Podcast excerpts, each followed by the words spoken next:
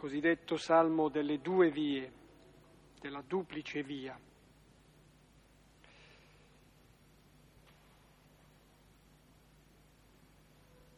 Iniziamo nel nome del Padre e del Figlio e dello Spirito Santo. Amen.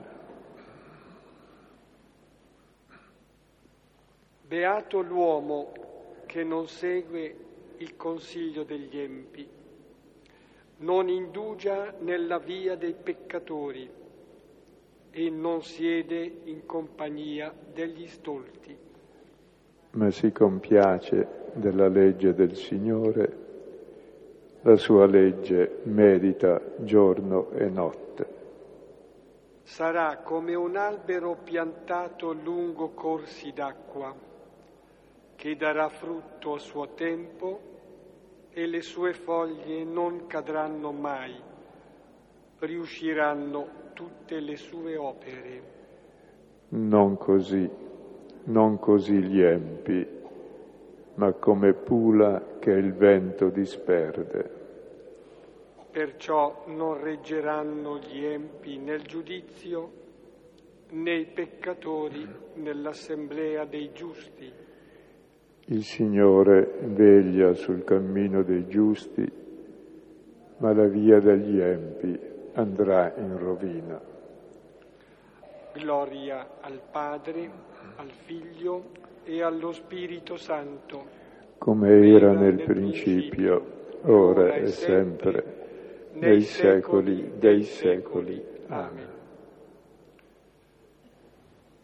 Spesse volte si fa ricorso a questo salmo, appunto il salmo della duplice via.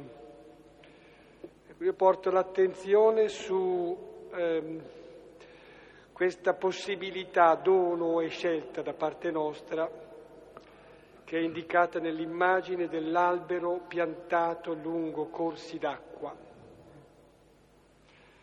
Ecco, dice che è possibile dare frutti buoni quando le nostre radici siano immerse in quell'acqua, in quel corso di acqua che è la parola, la parola del Signore. Ecco, se ne vive, da essa si producono frutti, frutti buoni, un albero buono, bello, che produce frutti buoni, belli.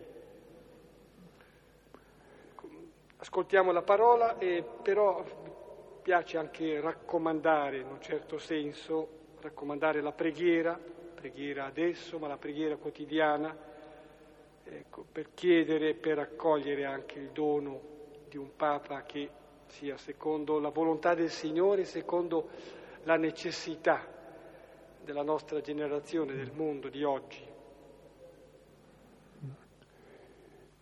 Prima di leggere il testo, questo salmo che abbiamo appena pregato insieme, se state ben attenti, contiene tutto il discorso che abbiamo visto delle beatitudini.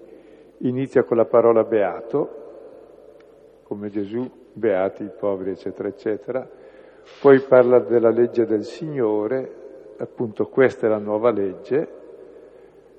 Ecco, chi fa questa legge ha la via della vita, è come un albero piantato lungo corsi d'acqua, vedremo che si parlerà di albero buono. L'altro invece che non segue questa via, questa beatitudine, va verso la morte e vedremo la sua casa va in rovina. Quindi la prima e l'ultima parola beati, del discorso eh, sulle beatitudini corrispondono a questo salmo, che indica la via della vita, che è la misericordia del Signore. E adesso vediamo il testo che questa sera commenteremo brevemente e sarà la conclusione del discorso della montagna. Sono diverse metafore che ci aiutano a capire l'importanza e le valenze di queste parole di Gesù che abbiamo sentito in questo mese. Si conclude anche con questo il capitolo sesto quindi dal versetto, capitolo sesto di Luca, versetto 43-49.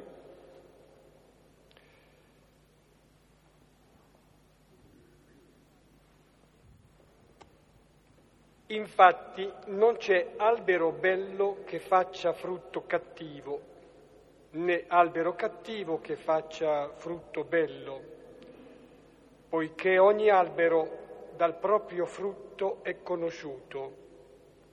Non dalle spine raccolgono fichi, né dal rovo vendemmiano uva.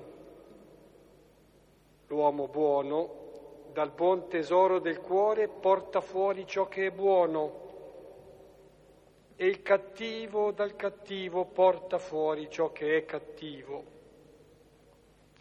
Dalla sovrabbondanza del cuore parla la sua bocca. Ora perché mi chiamate Signore, Signore e non fate quanto dico?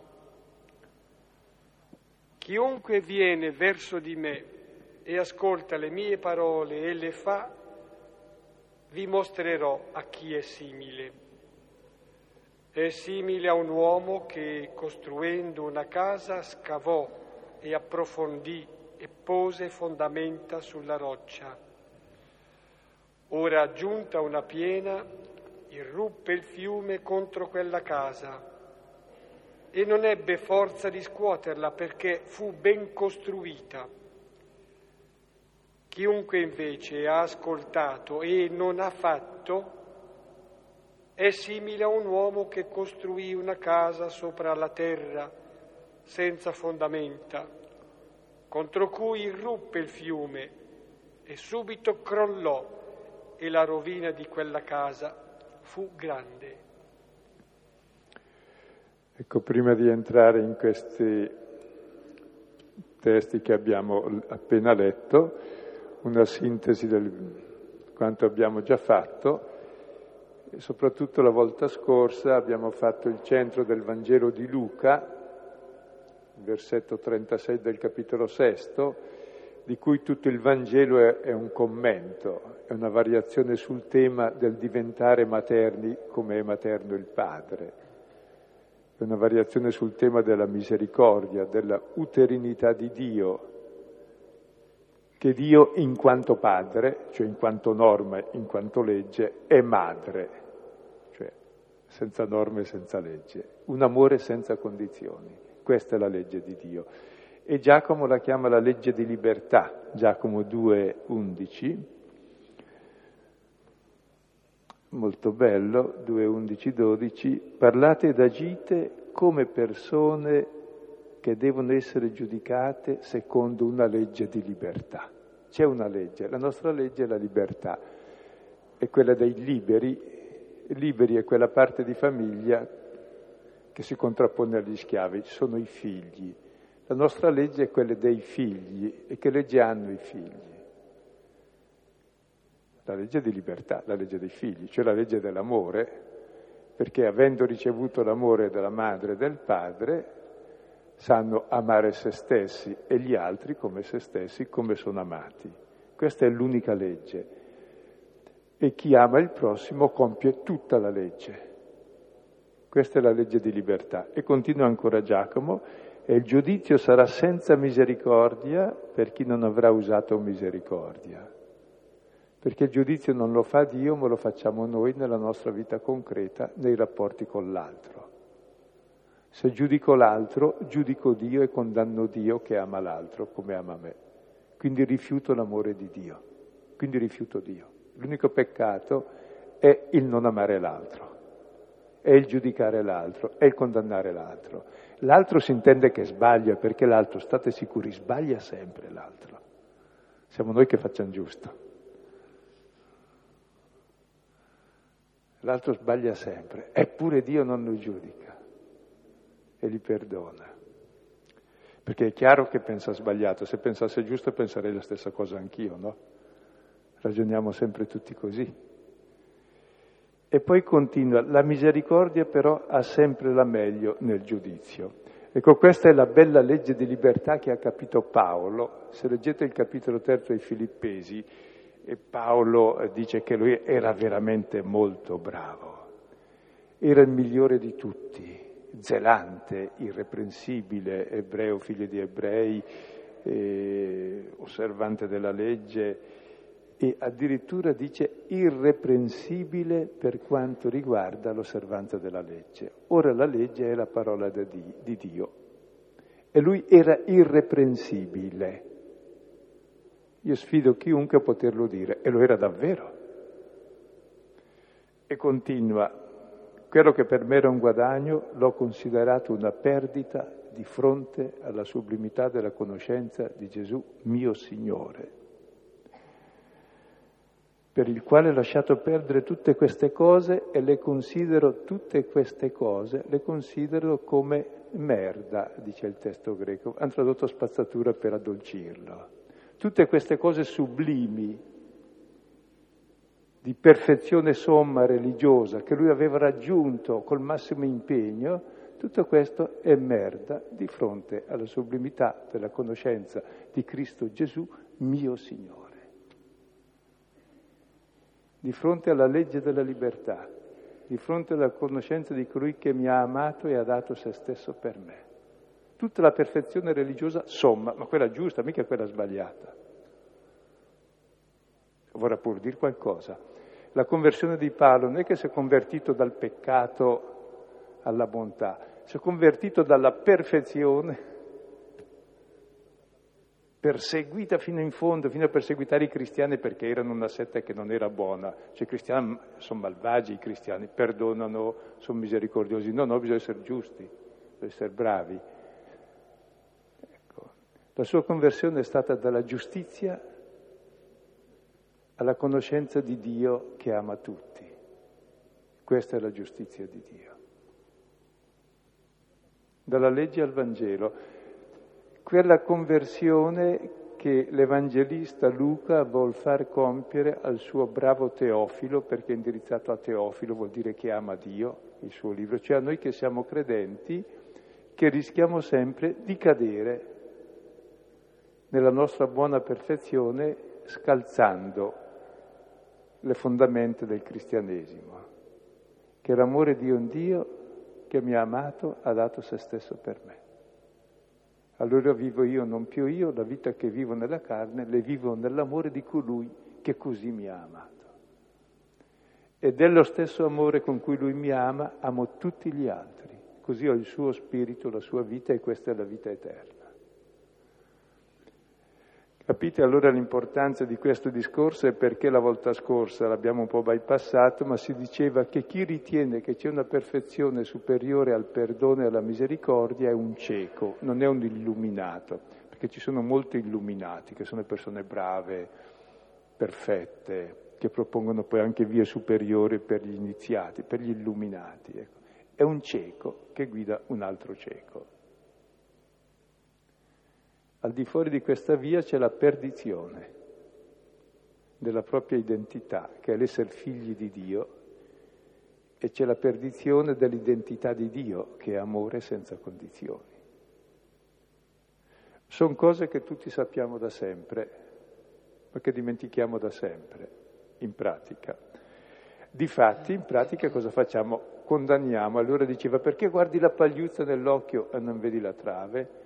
Se io condanno l'altro che ha pagliuzze nell'occhio e gli altri sbagliano, e tanto gli altri sbagliano. Ecco, se io giudico l'errore dell'altro, ho la trave nell'occhio, cioè sono morto. Sono il contrario di Dio, mi oppongo a Dio che non giudica.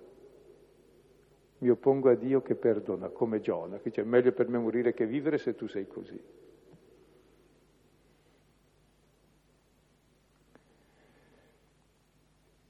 Ecco, e dice allora, e poi entriamo nel testo di questa sera, che sono le battute conclusive di questo discorso. Quindi non c'è nessun discorso, nessuna legge superiore a questa. Chi crede che c'è una legge superiore è cieco. E chi si mette a criticare gli altri non è cieco, ha la trave nell'occhio perché un cieco in fondo vive bene ancora, poi può vedere tante cose interiori. Se uno ha dentro una trave conficcata in testa vuol dire che è morto. E, e, poi questa sera vediamo il testo che ci presenta l'uomo sotto le metafore dell'albero, poi il centro dell'uomo che è il cuore e poi la metafora della casa che sono le nostre relazioni. E allora mette in rapporto questa parola della misericordia appunto con l'uomo che è l'albero, che frutto facciamo, col cuore dell'uomo e con la casa, con le nostre relazioni. Vediamo, vediamo la metafora dell'albero. Infatti non c'è albero bello che faccia frutto cattivo, né albero cattivo che faccia frutto bello, poiché ogni albero dal proprio frutto è conosciuto.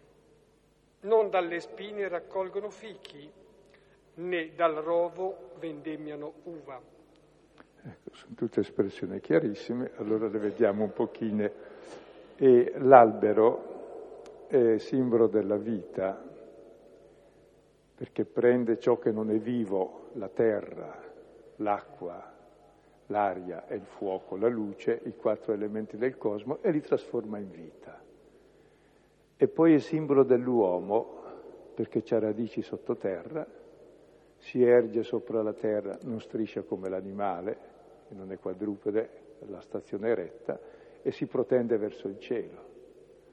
C'è l'uomo che ha le radici negli abissi, nella morte, coscienza di morte, ma che vive su questa terra volgendosi in alto e che pure conosce l'abisso del desiderio verso la vita. E poi c'è l'albero latifoglie, che richiama appunto la vita umana nelle sue quattro stagioni, la stagione della primavera, la stagione poi dell'estate, dei fiori, dei frutti, la stagione dell'inverno e poi riprende, quindi come ciclo che di vita che nasce, muore, ma poi rinasce alla vita, cioè come desiderio di vita costante, di risurrezione. E avrete visto come la primavera davvero sorprende, è una risurrezione. E quest'albero che è immagine dell'uomo risorge ogni anno, mentre invece le piante gli aghifogli i sempreverdi sono simbolo dell'immortalità, non viene mai meno. E conosciamo molti alberi anche nella Bibbia. Si può scrivere tutta la Bibbia attraverso le piante, appunto. Puoi mangiare di qualunque pianta, ma ce n'è due particolari nel giardino. C'è quella, l'albero della vita, l'albero della pienezza, l'albero che ti rende simile a Dio, e c'è l'albero che ti dà la morte, il contrario. E poi c'è un altro albero ancora che conosciamo bene, che sarà l'albero della croce, dove contemporaneamente vediamo tutto il male sulla croce, non c'è male più grande di quello che è capitato sulla croce, uccidere il giusto, far fuori l'autore della vita, condannare Dio come bestemmiatore, quindi il massimo male, e insieme il massimo bene. E lì Dio rivela tutto il suo amore per l'uomo, dando la vita per l'uomo. E questo è l'albero che poi dà, dell'Apocalisse che dà frutti dodici volte l'anno, cioè dà sempre frutto, e le sue foglie non sono come le foglie di fico che nascondono, ma servono per guarire le malattie di tutti i popoli. Quindi l'albero è una grossa storia. E qui si parla dell'albero bello che fa frutti belli. Voglio dire, un albero di pere non si sforza di far pere, fa pere perché è un albero di pere. Se è mele, fa mele. Così in fondo tu agisci secondo la tua natura. Quindi come faccio a sapere se ho capito il discorso della misericordia, se sono figlio di Dio? Basta vedere i miei frutti. Sono frutti belli, Qual è il frutto dello Spirito? Galati 5:22, amore, gioia, pace, pazienza, benevolenza, bontà, mitezza, libertà, dominio di sé. Porto questo frutto, che detto in una parola è la misericordia, va bene, è un albero buono. Porta invece un frutto cattivo, in greco c'è una parola e, tra l'altro la parola stessa frutto, prima si parlava di pagliuzza, che è carfos, e qui si parla di frutto che è carpos, suona quasi la stessa cosa, no? Chi guarda le pagliuzze eh, porta frutti molto cattivi. E il frutto cattivo in greco uno usa una parola che vuol dire putrido, quel frutto che marcisce, frutto di marciume, frutto di morte. Conosciamo bene anche i frutti di morte. L'invidia, gli odi, le gelosie, le stregonerie, le farmacheia, tutto quello che, di cui Paolo parla, le opere della carne. Allora direi, non è che c'è da sforzarsi di fare il bene, il problema è se siamo buoni facciamo il bene, se siamo cattivi facciamo il male. Si possono mettere su dei frutti di plastica verniciati bene, anche negli aeroporti ci sono sempre quelle piante perfettissime, poi scopri che sono di plastica.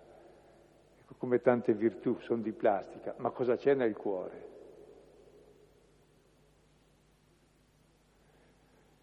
Ecco, e credo che se noi abbiamo letto le parole di Gesù, beati i poveri, beati eccetera eccetera, non giudicate, non condannate, assolvete, date, amate i vostri nemici, fate del bene a quelli che...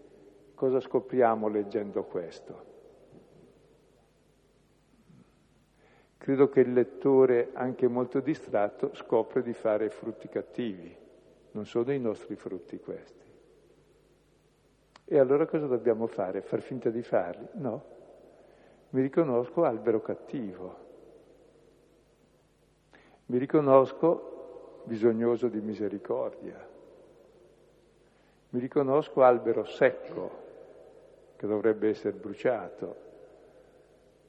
Al mio posto però ci sarà l'albero verde quello del Cristo che dà la vita per me. E allora proprio il luogo del mio male è il luogo dove io ricevo misericordia e faccio l'esperienza della grazia, in modo che possa aver grazia per gli altri. Per cui paradossalmente il mio innesto nell'albero della vita è proprio il mio male, la croce in fondo. La croce che entra nel mio male porta su di sé il mio male e mi rivela tutto il bene di Dio proprio lì nel mio male.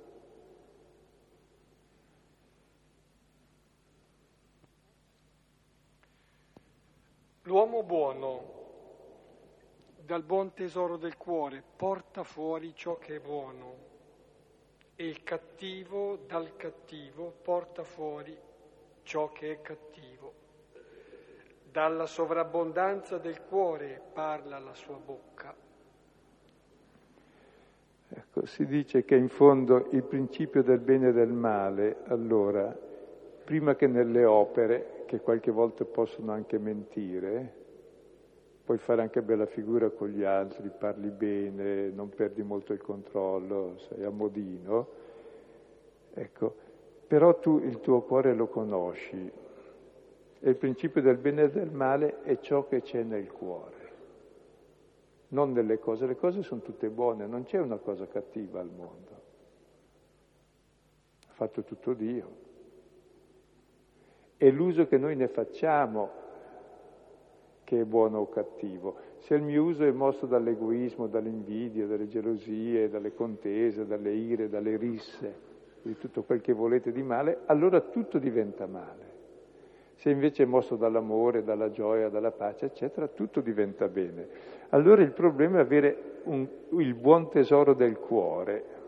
Il principio del bene e del male non sono le cose, ma è il cuore il cuore buono fa uscire il bene, il cuore cattivo, ancora lo stesso termine putrido, marcio, il cuore morto, fa uscire morte. All'esterno forse possiamo anche mentire, ma noi conosciamo bene il nostro cuore. E credo che avendo letto le parole di Gesù lì sul Monte delle Beatitudini, comprendiamo che in noi c'è anche molto male e ribadisco ancora, proprio in questo male capisco il bene che lui mi vuole e allora questo male può diventare il luogo della misericordia e del bene. E poi nel finale dice una cosa estremamente interessante, che eh, parla di frutti, i frutti sono le opere, le cose che fai. Ma il primo frutto, la prima opera fondamentale del cuore, sapete qual è? è la parola. perché dice della sovrabbondanza del cuore parla la sua bocca. Può sembrare strano, ma l'opera principale che l'uomo fa non sono le opere, sono le parole. Tutti i nostri rapporti sono retti dalle parole. Parole possono essere buone, possono essere cattive. Sulla parola vi consiglio di leggere quello che dice il capitolo terzo di Giacomo fino a tutto il capitolo quarto, che è spettacolare, proprio tutto sulla parola. E dice, se uno non manca nel parlare è un uomo perfetto, capace di tenere a bada tutto il proprio corpo. Dice, perché la, eh, la lingua, quando noi mettiamo il morso in bocca ai cavalli, ci obbediscono, così possiamo dirigere tutto il loro corpo. Così le navi, con un piccolo timone, noi le guidiamo anche con 20 gagliardi. Così anche la lingua può condurre tutta la nave e tutto il mondo dove vuole. È come una scintilla, può provocare un, un grosso incendio e poi continua. La lingua è un fuoco, è il mondo dell'iniquità vive inserita nelle membra e contamina tutto il corpo, incendia il corso della vita, traendo la sua fiamma dall'abisso della genna. Ecco, dice ogni sorta di bestie, di uccelli, di rettili, di mostri marini sono domati e sono stati domati dalla razza umana, ma la lingua nessun uomo è riuscito a domarla. E poi si meraviglia come mai dalla lingua possono essere, uscire parole buone e parole cattive. Ma è possibile che da una sorgente esca acqua avvelenata e acqua buona? E va avanti, continuando sul tema della lingua, perché tutto il bene e il male viene dalla parola. Il primo frutto è la parola, la parola buona, con la parola cattiva. Che vuol dire il cuore buono e il cuore cattivo? Che vuol dire l'occhio buono o l'occhio cattivo? E questo perché appunto il testo fondamentale, versetto 36 della misericordia, dice subito non giudicate, non condannate, perché il primo peccato è nella parola, sempre, cosa che noi trascuriamo. Difatti termina il capitolo dicendo non sparlate di uni degli altri, chi sparla del fratello e giudica il fratello, giudica la legge e giudica Dio che ha dato la legge di non giudicare.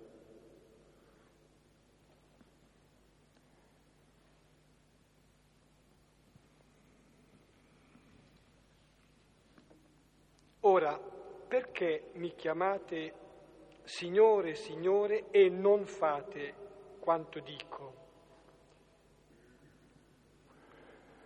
Ecco, qui siamo alle battute conclusive e sta parlando dei cristiani molto bravi, i quali invocano Gesù e lo chiamano Signore, Signore. E dicono anche Kyrie eleison, Kyrie eleison, tutto, fanno le loro acclamazioni, le loro liturgie, le loro preghiere e anche pensano tutto giusto. Il problema non è pensare tutto giusto e pregare, è giusto pregare, è giusto pensare giusto. Il problema è perché, perché non fate quello che dico. Cioè, oltre l'ortodossia c'è l'ortoprassi. La parola è da fare, non solo da dire da ascoltare. È vero, è la parola che ci fa, ma se veramente l'hai accolta la parola è un seme, allora la tua vita è trasformata.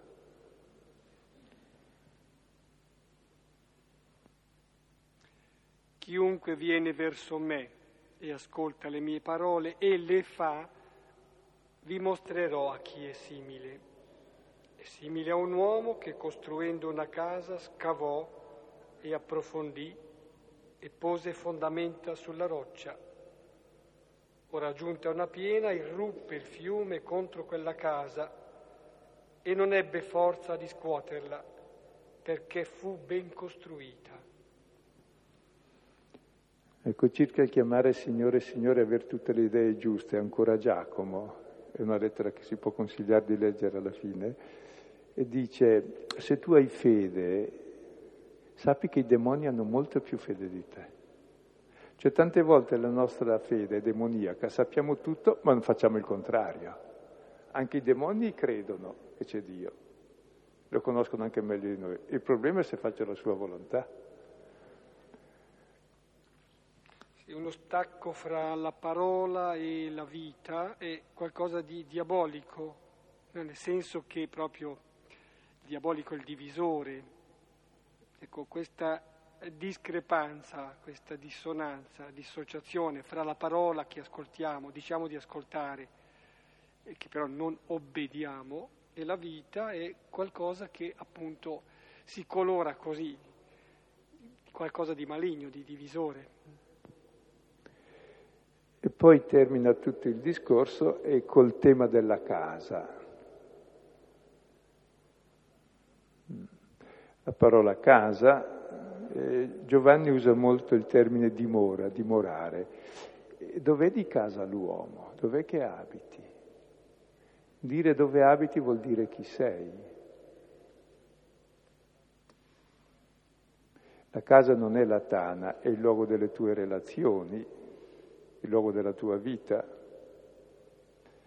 E la prima domanda che fa Dio ad Adamo è dove sei? Dove sei? Dove abiti? Perché non sei più al tuo posto. Perché? Perché la casa dell'uomo è Dio che uno abita di casa dove è amato, dove è accolto. E Dio ama eternamente l'uomo, eternamente ci accoglie da sempre. Quella è la nostra casa. Come i primi nove mesi nostra mamma è stata la nostra casa, così da sempre tutti siamo di casa in Dio. Perché se tu ami una persona ce l'hai dentro, è in te e diventa il centro della tua vita, della tua attenzione. E noi siamo al centro della vita e dell'attenzione di Dio. Ha dato la vita per noi, perché ci ama infinitamente. Per cui noi da sempre siamo in Dio perché Dio da sempre ci ama. Il problema è che anche noi amiamo Dio in modo che anche Lui possa essere in noi, allora è reciproco, allora vive anche Dio, poverino, perché vive dove è amato, uno vive dove è amato, lì è la sua casa. L'amore fa abitazione, l'amore è casa. Sott'occhio adesso vedevo, prima lettera ai Corinti, capitolo ottavo, dice, versetto primo, secondo, eh, la scienza gonfia, l'amore, la carità edifica, cioè fa casa, custodisce, accoglie e custodisce, fa vivere. Cioè, praticamente eh, la casa di una persona è il cuore di chi lo ama, è lì che trova casa. E mi colpiva un po' andando per strada così a guardare le persone e mi ha colpito una cosa banalissima, che tutte le persone che vedi normalmente o stanno andando via da casa o stanno tornando a casa, dipende dall'ora. Il percorso è quello o stai andando via da casa per andare al lavoro o stai tornando a casa, che è tutta la nostra vita in fondo. Se per caso non stai andando via da casa, non stai tornando a casa, o sei esule o fuggiasco, non hai fatto qualcuno di grossa, oppure veramente sei uno senza casa, che è la cosa peggiore, ti manca l'identità, le relazioni. Sei un vagabondo, sei perduto il non avere un punto di riferimento. E qui la casa è davvero importante. E noi vogliamo costruire la casa. E la nostra casa in fondo c'è da sempre. Gesù dice vado a prepararvi una casa, una dimora dove dimorare. E qual è la nostra dimora? Presso il Padre mio ci sono tante dimore, tante case, una per ciascuno. Ci abbiamo tutti la villetta in Dio. E l'amore che Lui ha per noi è la nostra casa. E Gesù ce l'ha preparata venendo sulla terra a rivelarci questo amore. Per cui proprio sotto il tema della casa e del dimorare si può spiegare tutto il Vangelo di Giovanni e anche tutta la scrittura. Da Adamo dove sei, qual è la tua casa, fino alla fine all'Apocalisse con le nozze. E allora tutti vogliamo costruire la casa. Qual è la nostra casa? Esattamente è, è la parola dove l'uomo sta di casa, le parole di Gesù che ha appena detto sulla misericordia sono la casa dell'uomo. Lì possiamo stabilire relazioni di accoglienza reciproca dove possiamo stare di casa l'uno presso l'altro, dove possiamo vivere positivamente le nostre relazioni, se no ci scanniamo gli uni gli altri.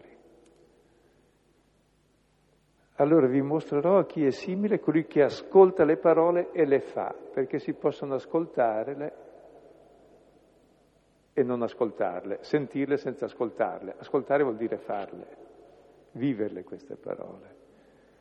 Ecco, chi vive queste parole è simile a un uomo che costruendo una casa, e tutti ci costruiamo una casa, un'abitazione, scavò, approfondì e pose fondamenta sulla roccia, sinonimo di Dio. Proprio le parole che abbiamo sentito sulla misericordia sono da approfondire, da scavare, e ci fanno porre le fondamenta della nostra vita sulla roccia, stabile. Allora chiaramente vengono le difficoltà nella vita, sono uguali sia per i buoni che per i cattivi. Irruppe il fiume, le acque, sono simbolo della morte, delle difficoltà che si abbattono sulla casa. Non ebbero la forza di scuoterla perché fu ben costruita. Perché ben costruita?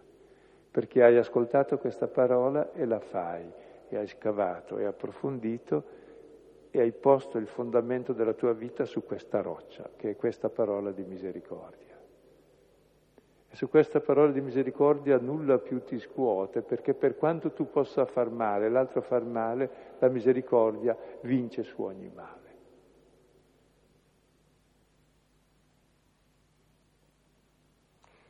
Sto pensando che c'è eh, sia nell'un caso positivo funziona, come nel secondo caso non funziona, c'è eh, l'ascolto, c'è un ascolto.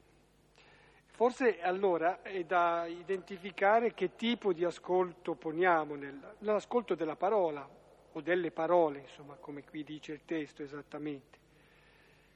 Eh, c'è un ascolto che è una pura, come dire, audizione, c'è un ascolto invece che sa di obbedienza, ob audire, è un ascolto che è umile e recettivo, è un ascolto che mh, consente alla parola di entrare in noi, la parola è un, frutto, è un seme che produce frutto.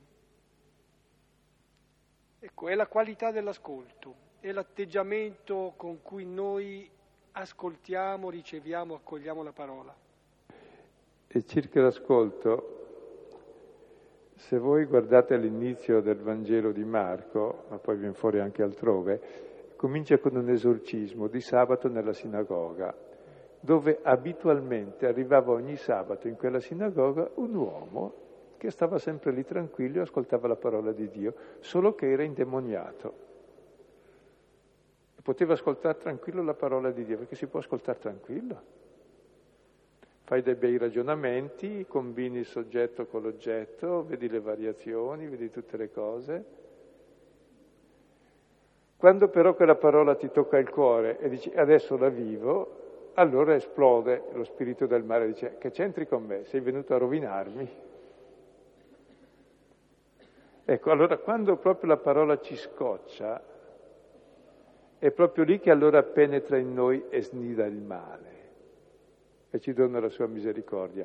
Se noi lo ascoltiamo con la semplice curiosità per imparare una nozione in più su Dio, perdiamo tempo, perché per quante nozioni su Dio accumuliamo sappiamo niente. Se invece l'ascolto per sentire cosa c'è dentro di me nei confronti di questa parola, per sentire le mie reazioni, allora quella parola mi tocca mi cambia, mi converte. E allora quella parola diventa carne in me, se no diventa semplicemente qualcosa di posto lì, che è già qualcosa perché in fondo l'uomo poi ciò che ascolta presto o tardi gli entra. Ah, mi sento di aggiungere anche una cosa, pur rischiando magari di essere eh, ritenuto pio. No, direi che l'ascolto della parola si debba fare, si possa fare, ed è bene farlo in un atteggiamento di preghiera anche, pregando la parola. Forse questo davvero apre il, il nostro desiderio, la nostra capacità di accoglienza e rende feconda quella terra che è poi il nostro cuore. La parola va pregata, va ascoltata, va... E anche poi il Salmo diceva così, eh, questa persona pia, questa persona giusta che ha fatto l'opzione giusta, eh, dice borbotta, esattamente mi pare che dica così il verbo, continua quasi masticando, ecco, nutrendo se stesso della parola. E alla fine la parola ci assimila più che noi assimilare la parola. Ecco appunto diceva l'atteggiamento orante della parola è fondamentale perché dietro la parola c'è chi parla e la parola vera è davvero comunicazione di colui che parla, che ti dona se stesso. E Dio nella sua parola ci comunica se stesso, per cui non può essere una parola letta in modo neutro. C'è sempre la persona che parla, che si comunica a te. E se leggi la parola di Dio o entri in comunione con Dio o non capisci quella parola come ogni altra parola d'altronde. Per capirla devi capire la persona. E delle persone antipatiche non accettiamo neanche che ci parli, ci dà fastidio la voce.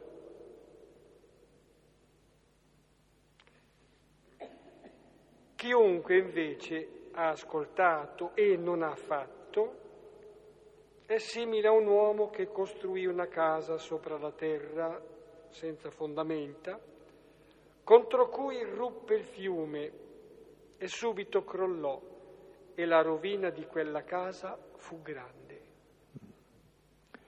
Ecco, allora si può ascoltare non fare, allora è come l'uomo che costruì anche lui la sua casa sopra la terra, non ha scavato,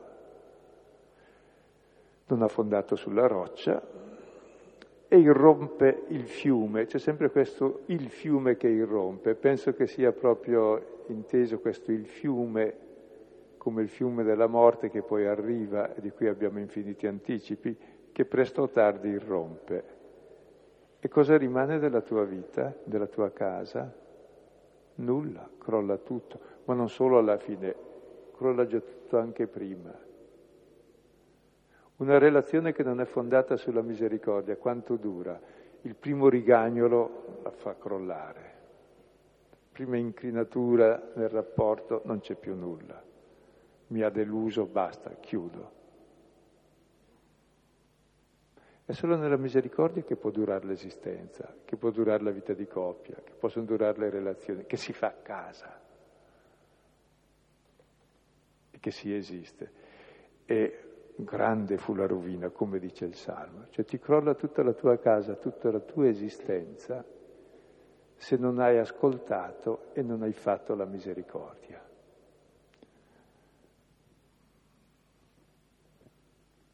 Ecco, era per dire l'importanza di queste affermazioni che abbiamo sentite le volte scorse, cioè è in gioco tutta la nostra vita, la nostra costruzione, le nostre relazioni. Qualche testo, certo resta centrale la raccomandazione eh, della lettera di Giacomo, ecco, che sulla, sul controllo della parola, meglio sull'opportunità di valutare la parola perché sia buona, nasca dal profondo del nostro cuore e conduca al bene. Comunque, il Salmo primo l'abbiamo pregato, Salmo delle due vie. Su questa linea Deuteronomio 30, 15, 20 è offerta la possibilità del bene e del male, ci è messa in mano questa possibilità. Poi raccomandabile ancora dal libro del profeta Ezechiele 36, 24, 32, è il dono di un cuore nuovo la promessa di un cuore nuovo, di un cuore sensibile, di carne, invece che un cuore di pietra. Poi nel Nuovo Testamento possiamo... Galati capitolo quinto, c'è una serie di dette opere della carne e invece il frutto dello Spirito. Allora, Galati 5, 19, 23. Poi, beh, ecco, forse anche Prima Corinti, capitolo terzo, 9, 17, il fondamento, la roccia su cui si costruisce la casa, fondamento che è il Signore. Raccomandata la lettera di Giacomo, credo che abbiamo abbastanza per tutta la settimana. E la settimana prossima, dunque, lunedì prossimo, è sospesa la lettura, essendo il 25 di aprile. Ci fermiamo qui allora. Io la parola cuore. Cosa intendono per cuore gli ebrei? Cosa intendi per cuore tu? Perché prima di sapere Cosa intendono gli ebrei? È importante sapere cosa intendiamo noi. Cosa senti tu come cuore? Quando si parla di cuore, in genere si parla di, di sentimenti, però non penso che gli ebrei pensino a questo. Bene, intanto il cuore sono i sentimenti. Siccome agiamo in base a ciò che sentiamo, è proprio così. Cioè il centro della persona è ciò che lui sente dentro. In fondo agisci in base a ciò che senti dentro. E il cuore è il centro della persona per questo, è il centro del volere, delle decisioni, perché è il centro del sentire e del capire. Realtà capisci quel che ti interessa, quel che senti nel cuore, non con la testa, anche.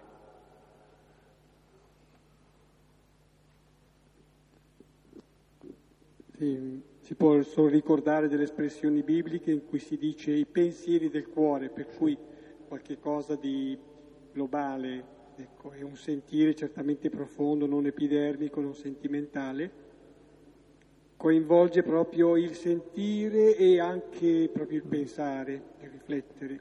Scusa, anche oggi eh, finalmente un pochino così si capisce nella cultura dove si parla dell'estetica, della sensologia che c'è. In fondo l'importante è ciò che senti, poi le idee, le idee ti servono per giustificare ciò che tu già vuoi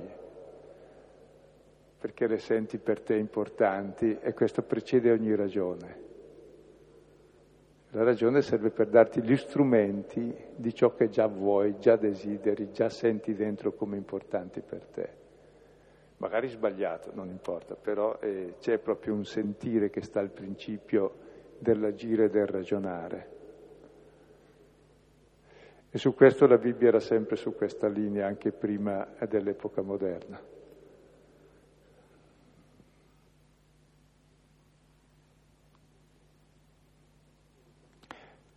Solo i catechismi sono solo sulla dottrina, che esattamente la dottrina è quella di Giacomo 2,19. Tu hai la fede e credi, eh, anche i demoni hanno una dottrina perfetta, molto più perfetta del miglior teologo del mondo perché, oh, sono puri spiriti. Ha studiato nelle migliori facoltà delle nostre, sapete. Siamo apprendisti, cosa sappiamo di Dio noi?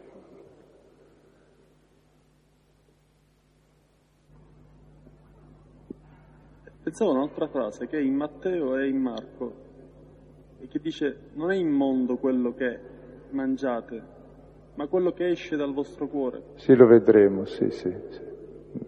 è vero. Mm. Ma perché parla solamente è immondo quello che esce dal vostro cuore, se abbiamo detto che il cuore può essere anche buono? Pensaci, poi me lo dici.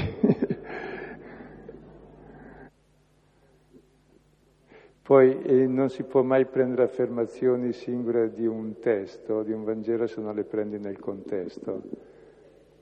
Perché là stava parlando appunto eh, a quelli che si pulivano bene tutto l'esterno le mani, perché mentre i discepoli mangiavano con mani sporche. Dice non è importante, perché anche se mangi con mani sporche, poi quel che mangi va a finire al cesso, dice Gesù mentre invece ciò che esce dal cuore, questo contamina l'uomo.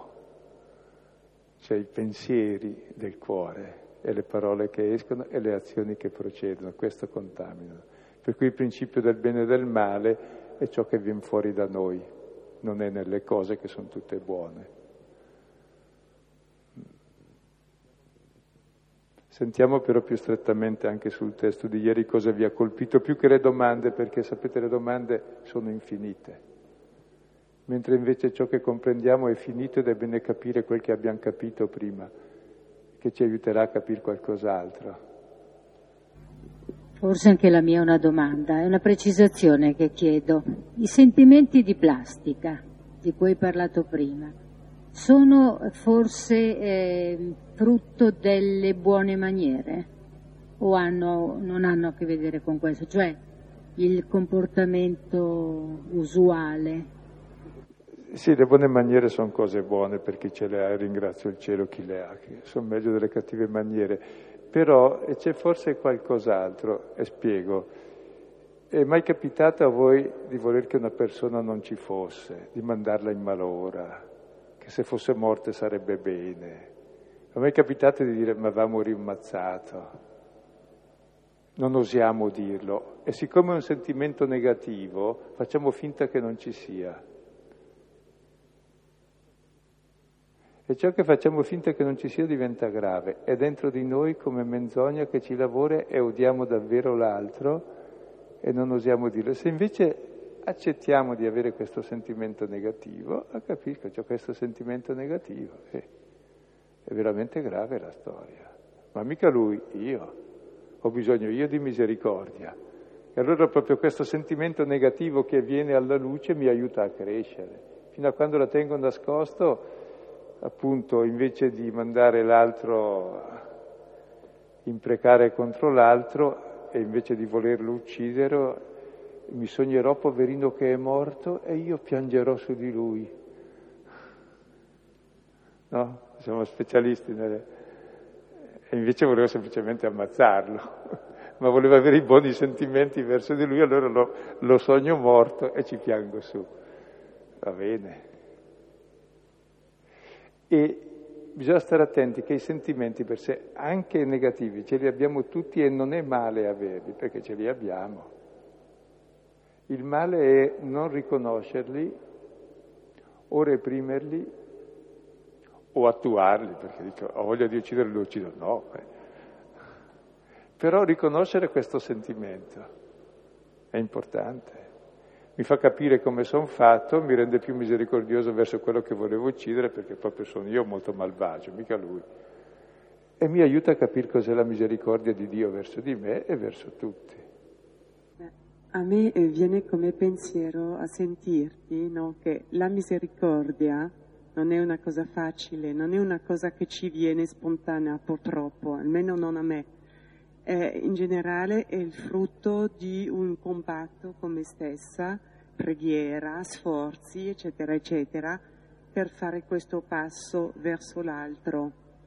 E, eh, quindi è molto è, è faticoso e io trovo molto duro, cioè la cosa che a me spaventa è proprio questa universalità della misericordia, perché non mi sembra di avere le energie per rivolgerla a tutti, perché mi chiede talmente tanto lavoro su di me che, caspita, quando ci riesco già con un po' di gente, c'ho già parecchia fatica, ecco. Ecco, poi tra l'altro io riesco benissimo nella misericordia verso i lontani, una misericordia infinita finché restano lontani, quando sono vicini e mi rompono, basta. Quindi eh, ma c'è una cosa, forse un'altra via, credo, oltre lo sforzo, ecco, perché vedo che per quanto mi sforzi, insomma, l'albero di mele non può far pere. Quindi per quanto mi sforzo non mi viene la misericordia, non mi viene. Allora mi sembrano molto astuti questi testi, perché dico, ah, eh, io giudico la pagliuzza nell'occhio all'altro, è giusto, c'ha pagliuzza, quante? Non ti sei accorto che c'hai la trave? Ah sì, c'ho la trave, ho capito, ho bisogno io di misericordia. E quindi sperimento la grazia del Signore che ama me, che giudico e condanno e non perdono. Così si dice l'albero bello dà frutti buoni e l'altro frutti marci. I miei frutti sono ben marci. Allora proprio la mia cattiveria è il luogo della misericordia di Dio, dove Lui usa misericordia con me e mi trasforma. Quindi non è che devo io sforzarmi di... È l'esperienza della caris, della grazia di Dio per me che non ho misericordia, che mi dà misericordia.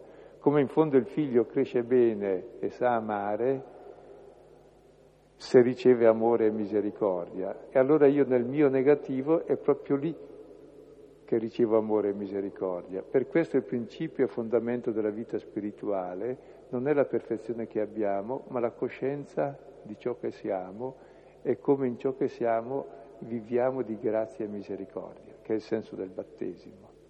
Ma non è un po' riduttivo vederlo così, perché alla fine mi faccio buona coscienza, dicendo sono un peccatore, va bene, più di così non posso, e alla fine mi fanno buona coscienza senza sforzarmi più di tanto. E no, non è così a buon mercato perché vivere di misericordia è una cosa grossa, come accettare di essere amati, realmente mi cambia ed è l'unica via, non ne vedo altre, perché per quanto mi sforzo magari riesco a essere misericordioso due o tre volte, la quarta volta quello lì la paga per tutti gli altri, era meglio se mi sfogavo un po' alla volta così nuocevo di meno, se no sono una pentola a pressione che poi esplode e ammazza il primo che passa. Mentre invece il capire che dove io manco di misericordia è lì che io ho bisogno, dico Kyrie eleison, e accetto la misericordia di Dio, questo mi cambia davvero il cuore. Ed è lì che faccio esperienza di Dio come amore gratuito. E ogni volta che giudico l'altro, e non capita molto spesso, ma ogni qualche secondo, supponi, perché la mente è molto rapida, ecco, Ecco, capisco che io sto giudicando Dio, che vado contro Dio e che Dio invece non è contro di me. E questo cambia la prospettiva. Cioè se, se critico l'altro dicendo e ho ragione come donna prassede, non ne esco più. Se ogni volta che faccio così capisco che invece ho torto, eppure Dio con me non mi giudica, questo mi cambia. È come nel rapporto educativo in fondo. Se uno ha esperienza non di critica, ma di amore di accettazione, sa accettarsi, amarsi e sa accettare e amare. Ed è il cammino della vita allora, più che dello sforzo, è un altro tipo di cosa, è di arrendersi all'amore e alla grazia e alla verità in fondo, che è molto più liberante. Cioè è la differenza che ci può essere tra una mamma che vuole essere perfetta perché segue tutto il codice nel comportarsi col figlio, oppure la mamma che amando il figlio sa quel che fa e lo fa. Cioè l'amore davvero eh, cambia la vita. E poi mi colpisce che i santi eh, proprio sono, ma non era per edificazione che si sentivano peccatori, Credo perché capivano la loro stoffa e proprio capivano nel peccato il discorso di Paolo, che lì sperimenta la grazia, dove abbonda il peccato lì sovrabbonda la grazia, quindi la conoscenza di Dio e dell'amore. Chiaro che poi non si prende a pretesto la misericordia di Dio per la propria iniquità, se no vuol dire che non ho capito. Però è vero questo discorso. Poi noi pretenderemo di essere arrivati e di essere perfetti, invece la mia perfezione è che vivo sempre di misericordia, cioè di Dio che è misericordia. Così la perfezione dell'altro è che vive dalla misericordia che gli accordo io in fondo, non di, di me che voglio correggerlo a tutti i costi e cambiarlo. Parlo così ma faccio il contrario, sentiamo. Gli alberi della, del, della parabola di Gesù sono le persone e i frutti sono le opere che le persone fanno. E quindi io amerò le persone, ma non sono tenuto ad amare le opere, perché posso giudicare che le opere sono cattive. E dalle opere cattive cosa faccio? Deduco che le persone che le commettono sono cattive? Ecco, stiamo, è molto giusto quello che dice. Eh, però vorrei far notare una cosa. Normalmente noi leggiamo il Vangelo applicandolo agli altri. Sì, è anche vero. Eh, no, è, sba- però... è, verissimo, ma è sbagliato. Perché anche l'altro lo applica all'altro, ognuno applica il Vangelo all'altro, il Vangelo è la spada che serve a ciascuno per tagliare la testa al prossimo. Meglio la legge allora che è più modesta. Vedi quello che è senza misericordia, e l'altro è avanti. E invece è per me. Sono io l'albero cattivo, mica l'altro. Non interessa l'altro. Sono io che ho la trave, le pagliuzze dell'altro sono ridicole rispetto alla mia trave che lo giudico. Cioè vuol convertire me il Vangelo. Cioè, è bellissimo, Sant'Ignazio negli esercizi spirituali ha fatto la riforma della Chiesa perché ha usato il Vangelo non per andare contro le persone, ma ognuno lo legge per convertire se stesso. Allora c'è la vera riforma, perché per me è il Vangelo. Se no è come quando si va alle prediche, noi preti parliamo per gli altri, gli altri capiscono bene, eh, bisogna applicarle agli altri. Ognuno applica sempre all'altro, per cui il Vangelo serve per criticare gli altri, per fare il contrario. Invece no, serve a me. Non so se mi spiego, ma ha fatto bene a dirlo perché in genere ci poniamo questo problema sempre. No? allora non posso giudicare i frutti degli altri, ma guarda, lascia perdere i frutti degli altri. Se guardo me non critico più nessuno. Mi scusi, volevo chiedere cosa vuol dire che Dio è misericordia, visto che la misericordia non è buonissimo, non è essere clemente e compassionevole. Allora, che cosa vuol dire che Dio è misericordia? E bisogna essere misericordiosi anche noi. Grazie.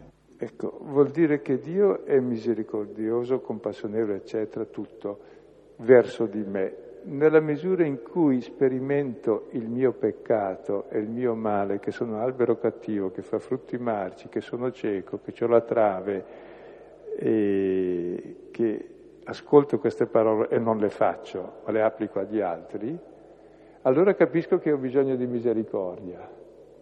E questa esperienza della misericordia di Dio per me è il battesimo, che mi ha amato e ha dato se stesso per me peccatore. È il centro della fede cristiana. E questa esperienza di amore per me mi cambia, mi fa vivere di questo giudizio di Dio su di me, che è il suo amore e la sua misericordia, e poi divento misericordioso. Non lo sono, lo divento e ogni volta che sbaglio, invece di star lì a flagellarmi perché ho sbagliato, nel senso che volevo essere bravo e invece purtroppo ho sbagliato, ogni mio errore è il luogo di misericordia che è stato flagellato lui per me. E questo è molto più serio. E allora questo un po' alla volta mi cambia il cuore. Proprio ciò che cambia il cuore è la conoscenza dell'amore dell'altro per me, non i miei sforzi. I miei sforzi li faccio pagare agli altri poi. Gli sforzi di amare uno, si può sforzarsi di amare uno. C'è lì Roberto. Ti faccio una domanda che credo di averti fatto spesso, però capoccione la rifaccio. Eh, ma perché questo testo è scritto in questo modo? Cioè, eh, o è bianco o è nero, l'uomo o è buono o è cattivo, o la casa rimane lì oppure viene completamente distrutta. E mm, quello che mi, o, o mi esalta perché io mi sento buono, oppure mi getta nella disperazione perché io invece mi sento l'albero che fa i frutti cattivi e, e quindi non ho speranza. Poi, mm. ma per, perché è scritto così? Poi eh, effettivamente alla fine si completa e forse ha tutto un senso, ma non capisco mm. perché sia così netto. Sì, io penso, eh, me lo chiedevo anch'io, e poi penso che sia così netto perché in fondo albero bello diventiamo paradossalmente nella misura in cui mi scopro albero cattivo allora sperimento la misericordia e divento bello, faccio frutti di misericordia. Se invece elimino uno dei due elementi, se lascio solo il primo che sono bello, divento fariseo, ipocrita. Se tengo solo quello cattivo mi dispero e mi sparo. Invece tutte e due insieme, che sono la mia realtà perché ci sono tutte e due, passo proprio dall'essere albero cattivo, quindi ho bisogno di misericordia, a far frutti di misericordia, albero bello e ogni volta che scopro di essere cattivo non mi scoraggio, quindi è un circolo virtuoso. Perché non è chiuso tra me e me questo testo, ma tra lui, che è misericordia per me, e io che divento, lui lo è, io lo divento, perché si dice diventate uterini come è. Io divento, lui è verso di me. Ogni volta che sbaglio, lui è così per me e io divento. Quindi credo che sia per questo che lascia i due termini. E quando leggo il testo con certa attenzione, dico, eh, sono proprio albero cattivo, se sento la mia lingua, se vedo il mio cuore. E allora capisco che è lì il luogo dove sperimento misericordia e divento buono, quel poco che mi riesce oggi, domani sarà un po' meglio, un po' peggio, non lo so, ma, ma l'importante non è neanche essere perfetti e bravi, l'importante è aver capito certe cose, avere il cuore largo e si può vivere e respirare, cioè viva veramente la libertà del figlio che ormai non sta più lì a controllarsi e a giudicarsi. E Paolo dice, io non, non sono giudicato da nessuno, ma non giudico neanche me stesso. È Dio che mi giudica, e come mi giudica? Perdonandomi, e cosa vuoi di più? Ma questo non per lassismo, è perché ti permette di respirare come i figli con i genitori, in fondo. E allora crescono bene, è l'unico modo per crescere. Condividi Filippo, non so. No, pensavo a una di quelle solite storielle di Bemello in cui chiedeva ai bambini se tu fossi un animale saresti bianco o saresti nero? E ha risposto ma sarei a strisce. Quindi bene e male si mescolano le cose, però c'è il bianco e c'è il nero ed è bene distinguere. Io pensavo che in fondo abbiamo bisogno sempre di incoraggiamento il punto è questo. Se sostituiamo la parola misericordia, che ha così dei riferimenti storici e psicologici, incoraggiamento, mi sembra che, mi si... insomma, in, in, fondo il Signore sa che non siamo proprio da buttare via, ecco. Allora, per esempio, la parola ortodossia è affascinante, poi l'ortoprassi è la fonte degli spaventi. Allora io credo che quando sento questa parola, insomma, in sostanza viene fuori un, un incoraggiamento. Poi l'esempio di Paolo, che lui si è convertito dalla perfezione, era molto più dura della mia situazione, quindi ho qualche speranza in più.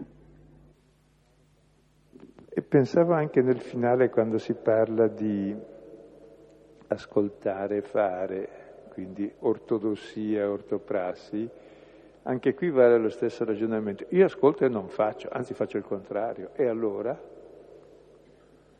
È qui che sperimento la misericordia di Dio con me che mi perdona. E allora cambia. C'è, proprio, c'è sempre questo meccanismo che vengono conservati i due elementi, ma fino alla fine Paolo nella lettera ai Romani, ormai vecchio, dice ma io non so quel, che, quel che combino, vedo il bene che approvo e faccio il male che disapprovo. Dice, oh ma Dio mio, se lo dice Paolo, verso la fine della vita vuol dire che è qualcosa di serio. E l'unica volta non si è lamentato né di essere stato lapidato, eh, né di tutte le disavventure qui c'è me sciagurato. E poi dice sia resa grazie a Dio perché? Perché così capisco la grazia e mi dà il suo spirito e il suo amore. Proprio così. e capisco chi sono io, il mio grande valore, non è quelle tre cosette buone che faccio, il mio grande valore è che sono figlio di Dio, amato infinitamente, questo è il mio valore. E se capisco questo, veramente mi si allarga la vita. Circa la preghiera, che dicevo prima anche, mi viene in mente da suggerire davvero, la preghiera non è tutto, appunto non chi dice Signore, Signore, però tutto può incominciare dalla preghiera, anzi è bene che incominci dalla preghiera. E noi anche terminiamo questo incontro con la preghiera, chiedendo al Signore che ci insegni a pregare. Padre nostro che sei nei cieli, sia santificato il tuo nome, venga il tuo regno, sia fatta la tua volontà, come in cielo, così in terra. Dacci oggi il nostro pane quotidiano e rimetti a noi i nostri debiti, come noi li rimettiamo ai nostri debitori, e non ci indurre in tentazione, ma liberaci dal male. Nel nome del Padre e del Figlio e dello Spirito Santo. Buonanotte, arrivederci tra 15 giorni.